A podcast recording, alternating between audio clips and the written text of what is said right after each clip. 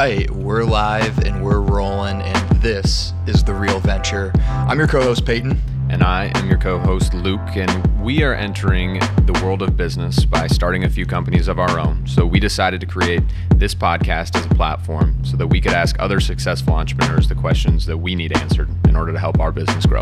Every single week, we are joined by CEOs, venture capitalists, artists, co founders, and influencers, all with one thing in common they're young entrepreneurs.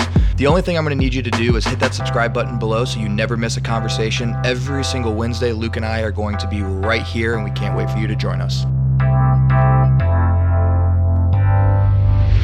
All right, so Luke and I are kind of continuing our little uh, our little sub series of kind of talking about past experiences that we've had and, and how we can kind of begin to uh, leverage those into new ventures and, and new experiences. And today, uh, Luke is actually going to talk about uh, a little a little bit of government experience. So why don't you uh, tell us a little bit about you know what you've done, and and then we can kind of get into where it's going to go. Yeah, sure. Um, so I mentioned this in a previous episode um, that uh, one of my close advisors, mentors, however you want to call it, um, was he was an old professor of mine um, at Duke, and he uh, was a former Marine, or uh, former Army Ranger, sorry, um, and his kind of experience doing that came back after and ended up starting a company, the one I referred to that, that he kind of had a bunch of issues with, you know, his MVP and all this stuff. Um, ended up uh, selling the company, became a politician, then became a uh, professor at Duke. One of the first, or the first class that he taught at Duke, uh, was something called Hacking for Defense. And what Hacking for Defense was, uh, is taking from a class at Stanford, um, where basically government organizations, mostly military focused ones, um, will uh, use like teams of students at colleges to like help solve a problem on their base or whatever the case may be. Uh, and so Duke gave it a try with Tommy, uh, this guy being the the lead on that. Um, and that kind of gave me, uh, I saw that, you know, signed up for it, started the class, and it gave me the opportunity to get into something that had already, you know, always sounded cool to me, right? You like think of like Tony Stark, like defense contractor, like, you know, you get to build all kinds of crazy products for the, uh, you know, um, Department of Defense, and uh, it seems very lucrative and, and very high tech and, and all this. And so I was like, oh, whoa, like this could be sweet. So did that. Um, started working with the Marine Corps down at a, a base near Duke.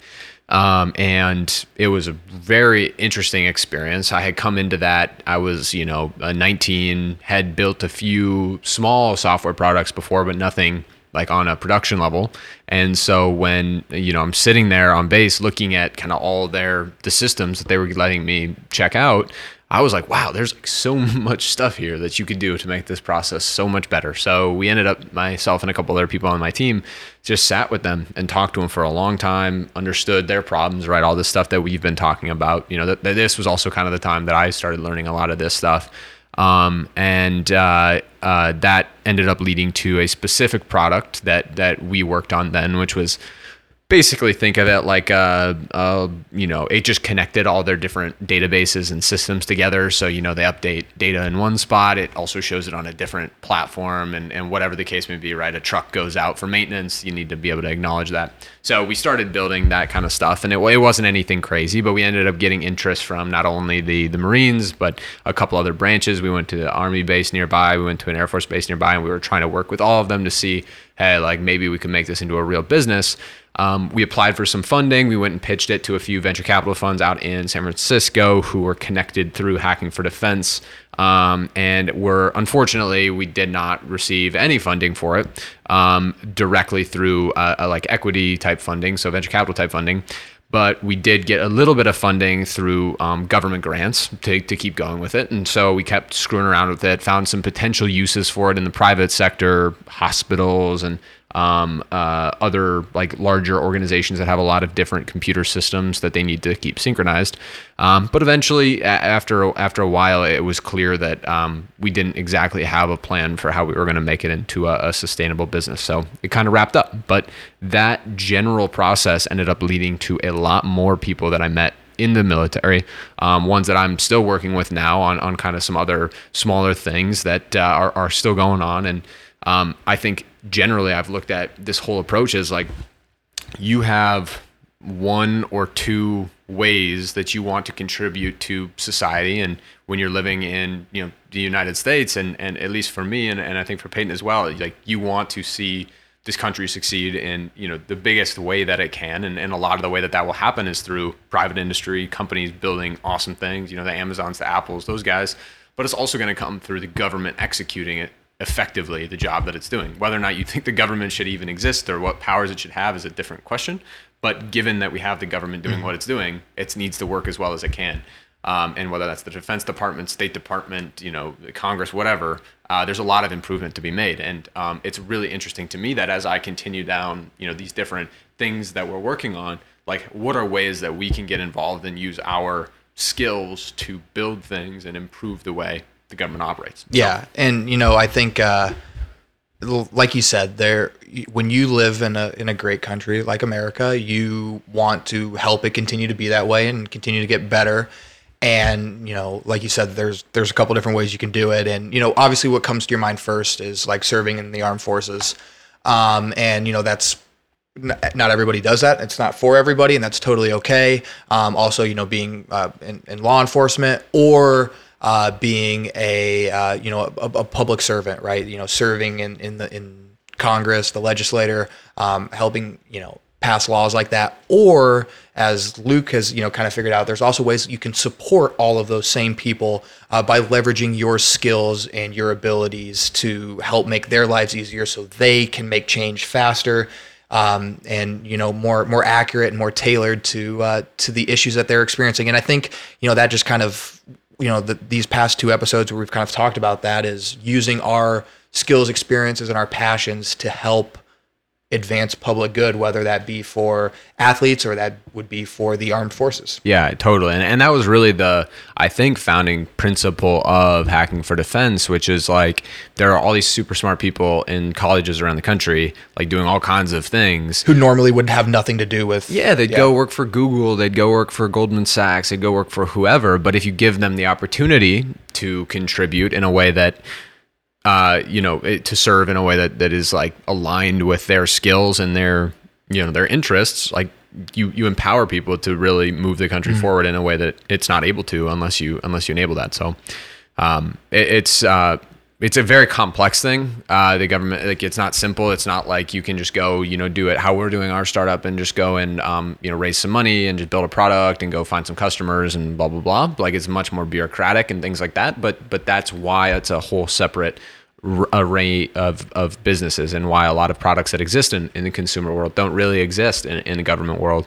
Um, and the, the opportunity is there. So it's about who you know, of course, but it's also about how you um, how you approach every step of that problem solving process because it's really not just about building something that's good. You also have to build something that checks a lot of boxes for a lot of people.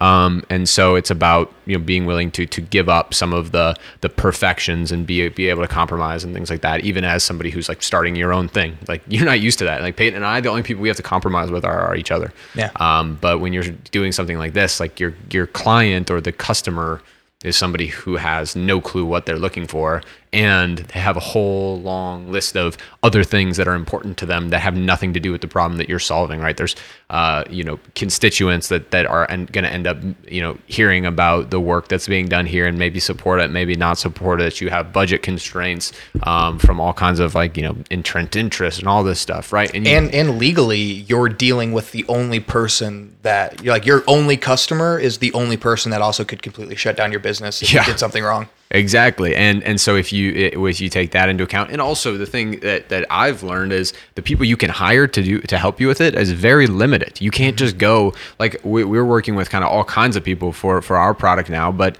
um, with the government stuff, you can't do that. You have to you have to. I mean, of course, they have to be like U.S. citizens and stuff, but beyond that is like there are very explicit requirements, background checks, and all this stuff that make it very expensive even to get going. And so you need partners, and and the way that uh, I was able to to kind of have some success in this, and I would say not um, you know an extraordinary extraordinary amount of success, but for somebody you know who's young and whatever, I feel like I'm on a good path. Is you need to um, you need to find established businesses that have done this many times before and piggyback on them.